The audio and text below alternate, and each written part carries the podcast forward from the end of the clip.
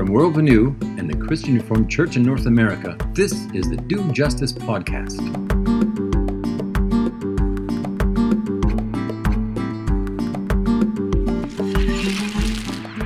Well, hi there, friends, and welcome to another episode of Do Justice. Today, I am excited to be joined by Shannon Perez. Shannon is the director of the Indigenous Family Center, a Christian Reformed Church ministry with Indigenous people in Winnipeg. Shannon is a member of the Sayisi Dene First Nation and lives in Winnipeg with her husband and children. Shannon, thank you for joining us today. Welcome. Thank you. I mentioned, Shannon, that you're a member of the Sayisi Dene First Nation, uh, a nation that was relocated under duress to a non traditional location. Can you tell us a little of this story from your perspective?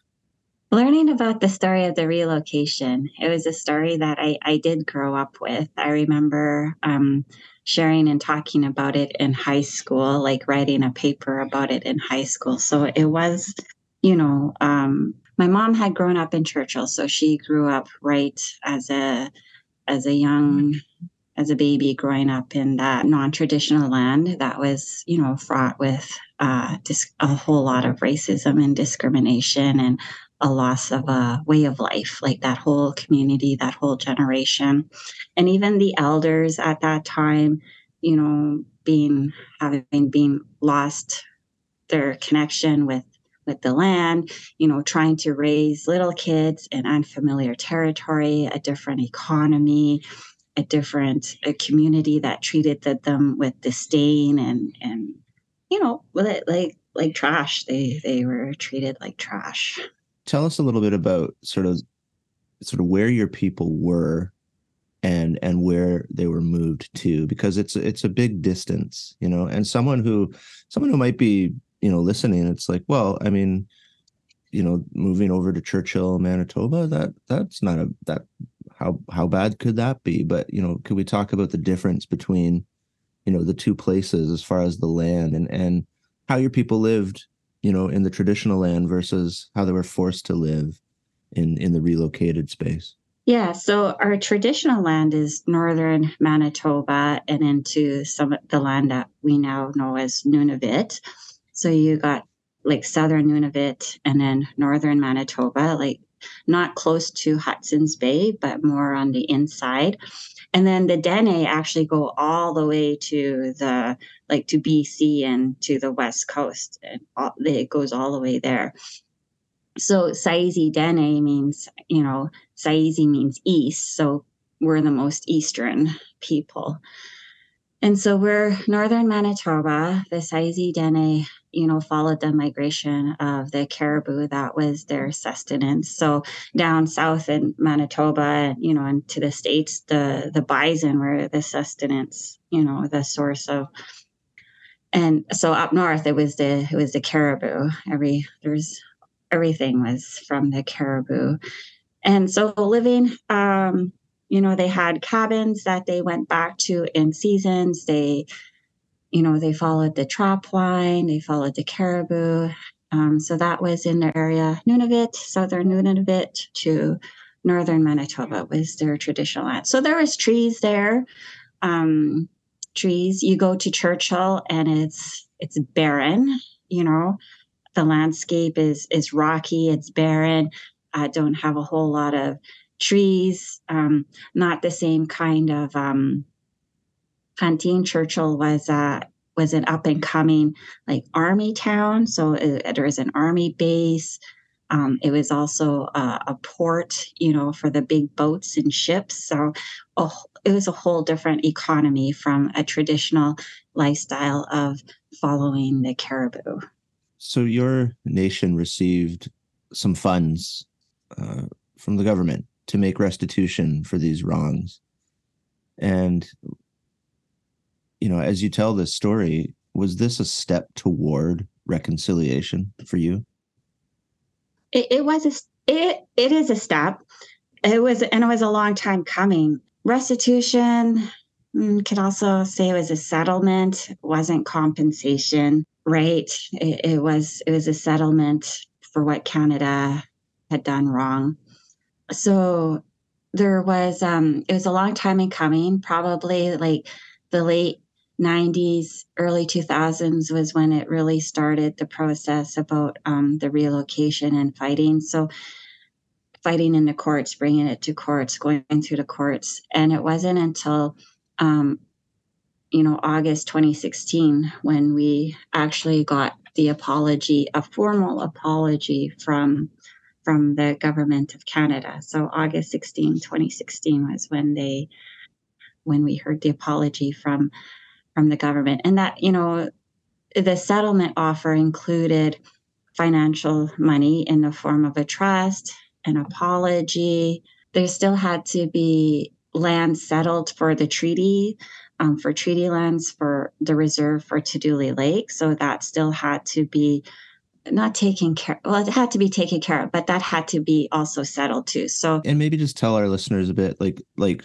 because the names are, are coming a little fast, right? So tell our listeners like where is Tadoule Lake as compared to where you know where Churchill was and where sort of your ancestral lands were. You know, yeah, like, so, like give give us a little bit of the of the geography. Yeah, yeah. If you look on a map, um, Winnipeg is pretty much right at almost in the middle of Manitoba. If you were to go straight up, up north, north, and then you go right across to where Churchill is. So where those two lines meet, that's approximately where Tadoule Lake would be. So after the forced relocation to Churchill, um, a few years, mm, I think it was about 13 to 17 years, there was talk about it's not good here, it's not healthy, we should move back to the land. So Tadoule Lake was one of the lands that they looked at that they felt that they could go back and settle in as they recognized it as land that they have used as part of their, you know, their route and their lands. It was a place that they have gone to in the past. So they mm-hmm. recognized it and they saw that it could sustain a community. So Tadoule Lake, straight up from Winnipeg almost, and then if you find Churchill straight across, and that's approximately where Tadoule Lake is. Hmm. Yeah, no, that that's helpful. It kind of gives us a, a picture. So from from the familiar to the unfamiliar, maybe back to the familiar. But we were talking about restitution. We were talking about funds, and and I think one of the questions would be, you know, like it it sounds bad enough to be taken forcibly removed from your home, forcibly removed from from the land uh, and the space that is so familiar. Um, but could you maybe talk about the impact? You know, I had the fortune of being part of the uh, Hearts Exchange cohort where I got to hear a little bit of this story, and in that, in, in your telling of that story, in that setting, you you talk a little bit about the impact on your family. You talk about your mom. Can you can you share a little bit about what the relocation did to your family? What was life like? For my mom and and people of her generation and and the generation before and the generation my generation and it, it was it was tough. My mom had to grow up in Churchill. Um, faced a lot of discrimination. So there was also, on top of the relocation, you know, there was also residential schools happening in the families and the communities, right? So you had that layer. You also had the 60 scoop going on. So you had people being, you know, scooped off and adopted out of the community. You had that happening. You also had the missing and murdered Indigenous women happening, the violence against the men. Um, so you had all of those many layers happening in a, to a small community. And, and a result, well, from the relocation, they say about one third of community members uh, perished, and I would say unnaturally. You know, from uh, from the elements uh, of Churchill, from from violence, from fires. So it, you know, it was a very there's a lot of tragedy um, that that was taking place in a short amount of time to to people who are trying to cope with such a, a, a different displacement. You're looking you're you know churchill wasn't a place where they hunted it, it didn't you know there was no caribou around uh, unfamiliar unfamiliarity with the economy, you know, because there was uh, the fort, the Hudson's Bay fort that also was there. So they understood trade and bartering and whatnot. But you can, uh, can imagine the, the stark difference of what it was like actually living in a town, not just visiting and doing your your trade and whatnot, and then going back to your community, right? You're living in this unfamiliar town for a longer longer period of time and wasn't mm. friendly, wasn't friendly at all. Especially again, you know, residential school, 60 scoop, the treatment of the women, you had all of that going on at the same time.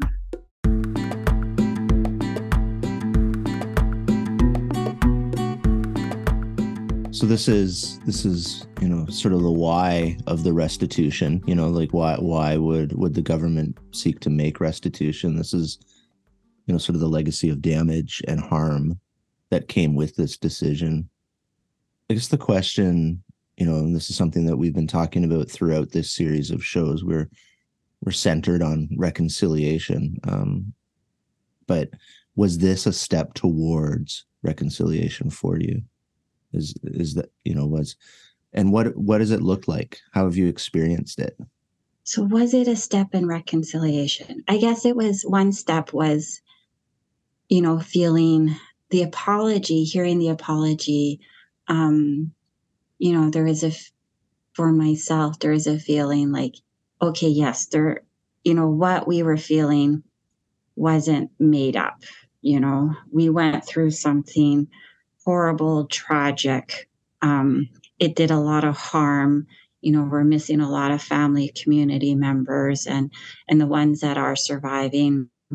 Uh, you know, their quality of life isn't what it could have been, right? So, um, the apology, uh, it it really um, that was a step that said yes, like we were wronged. So, in that sense, um, I would say that is a step part of our our audience, a huge part of our audience, is uh, our church folk. You know, people who, and and in particular in the Christian Reformed Church, um, you know, across North America and around the world. Can you tell us a story about what reconciliation means for the church? Oh, that's a loaded question. only only softball questions here, Shannon. Let us solve the world's problems if we could, yeah, if we could just in this in this 30 minute space, if we could just solve all of that and give everybody a blueprint, that would be fantastic. ah, so there's so like you know, when I talked about like all the harm that was going on to the Sayisi Dene community, like the residential school, the 60 scoop, the missing and murdered, right? Those are all different layers. So even in reconciliation, there's different levels and, and layers where you could um, work on.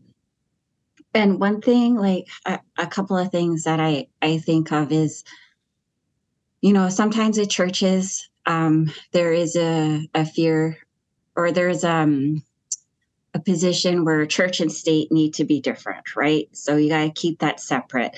You know, where you just think about the ecclesiastical stuff, the church, and and stay with that, and leave the other stuff for you know outside of church.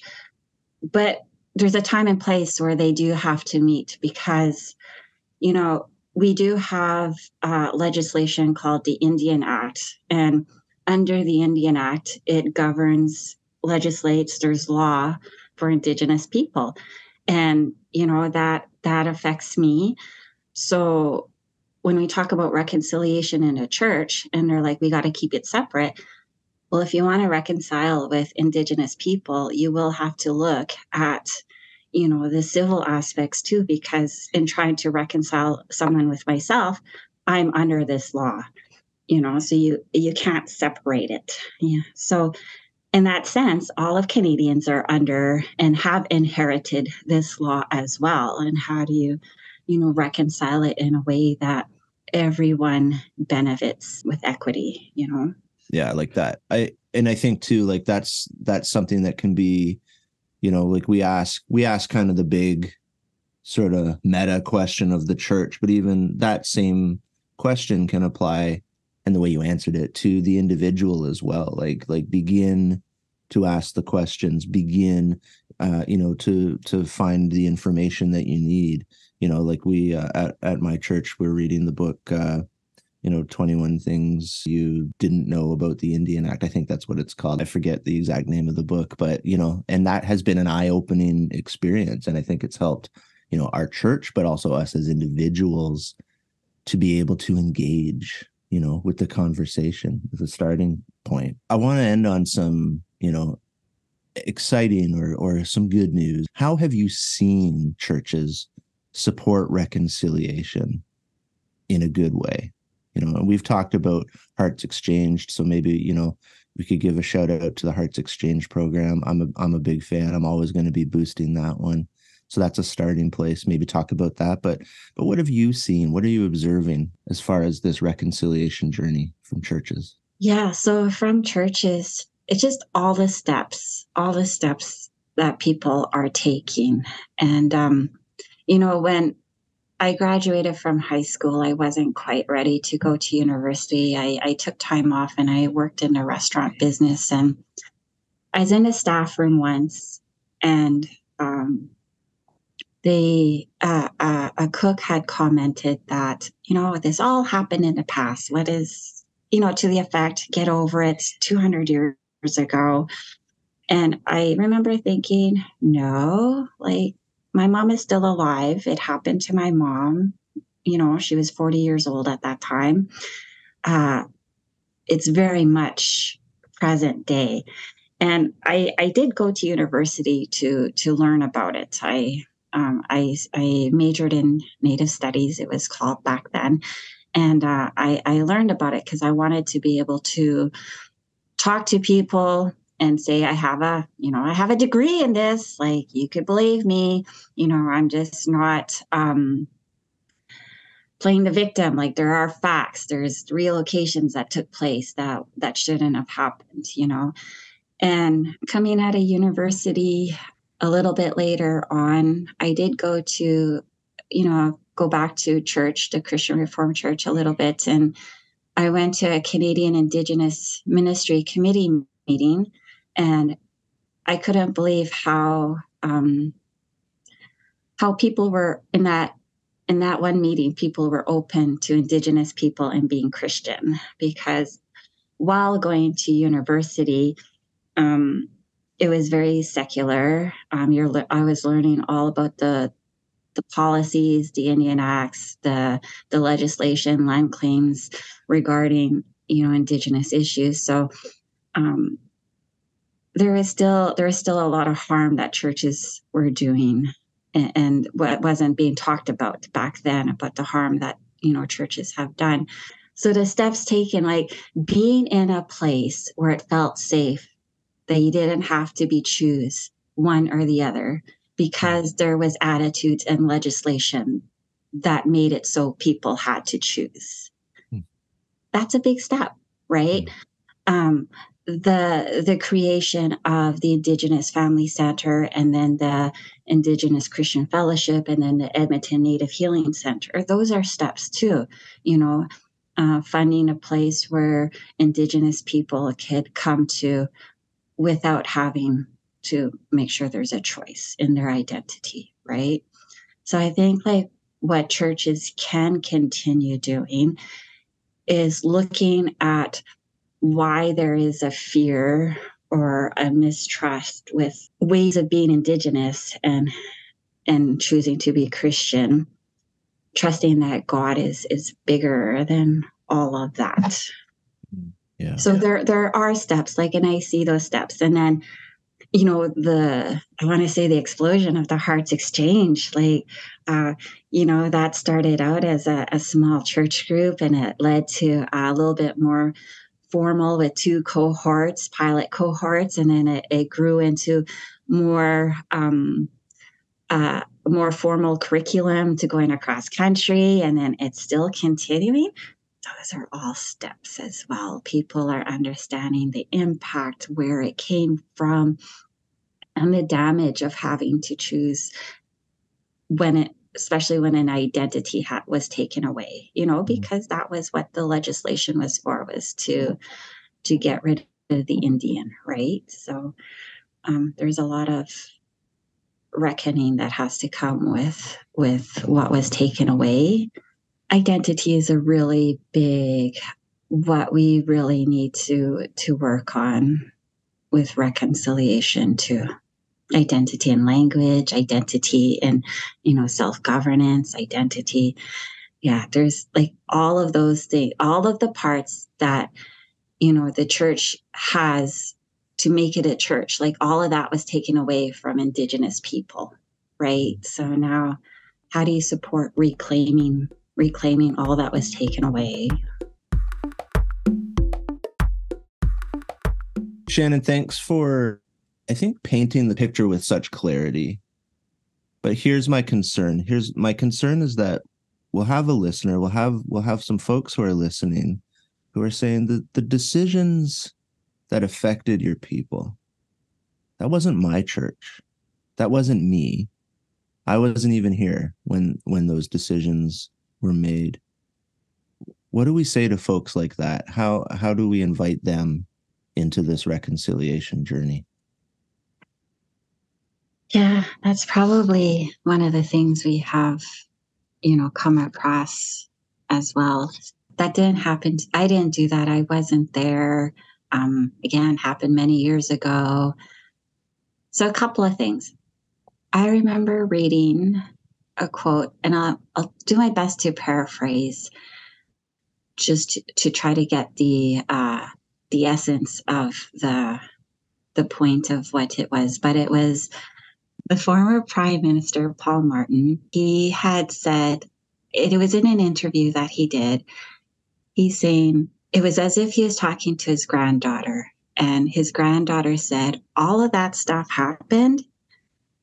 And if he can't say something to the effect that I knew about it and I made a difference, then he should feel guilty about that. Not feel guilty because he did it, but feel guilty because he didn't take any steps to make a change. And, you know, I still think about that, right? Like, where, what can you do to make a difference? Like, we all live in this place called Canada, whether we were born here, whether we came here. So we're all a part of, by living here, we all inherit it, you know. Um, indigenous people we get taught the treaties. Our people talk about the treaties. We talk about, you know, what you know the benefits that we get from the treaties a bit they're getting smaller and smaller and smaller and smaller but um, we also understand the injustices that are facing us that because you know provisions that are in the treaties are not honored right but the other people that live in canada that are not indigenous are not being taught that those treaties, those commitments between First Nation people and the Crown, right? So going back to that that quote, if I didn't make a difference, then I could feel guilty. I should feel guilty for not making a difference. And um, you know, learning the history, what a lot of Canadians haven't been taught. There's also reckoning with that as well, because you know, Canadians weren't given the chance to to meet those not the requirements, but the honor and keeping a commitment, right? There's integrity in that. And a lot of Canadians also weren't given that opportunity to keep the integrity of the treaties if they weren't taught about it. Shannon, I want to say thank you. Thank you for being here with us today. Thank you for uh, sharing your story and and thank you for the grace and the the invitation that you give us um, to learn more to go deeper. Um, our guest today has been shannon perez and if you want to learn more about what the christian reformed church is doing in the area of indigenous ministries in the area of reconciliation you can visit crcna.org slash indigenous you will there learn all about the Hearts Exchange program. You can ha- read articles on what it means to invite an Indigenous speaker into your church, into your space, um, and find deeper paths of learning and learn to be agents of reconciliation. Thanks again, Shannon, for being with us today. Uh, thank you for having me.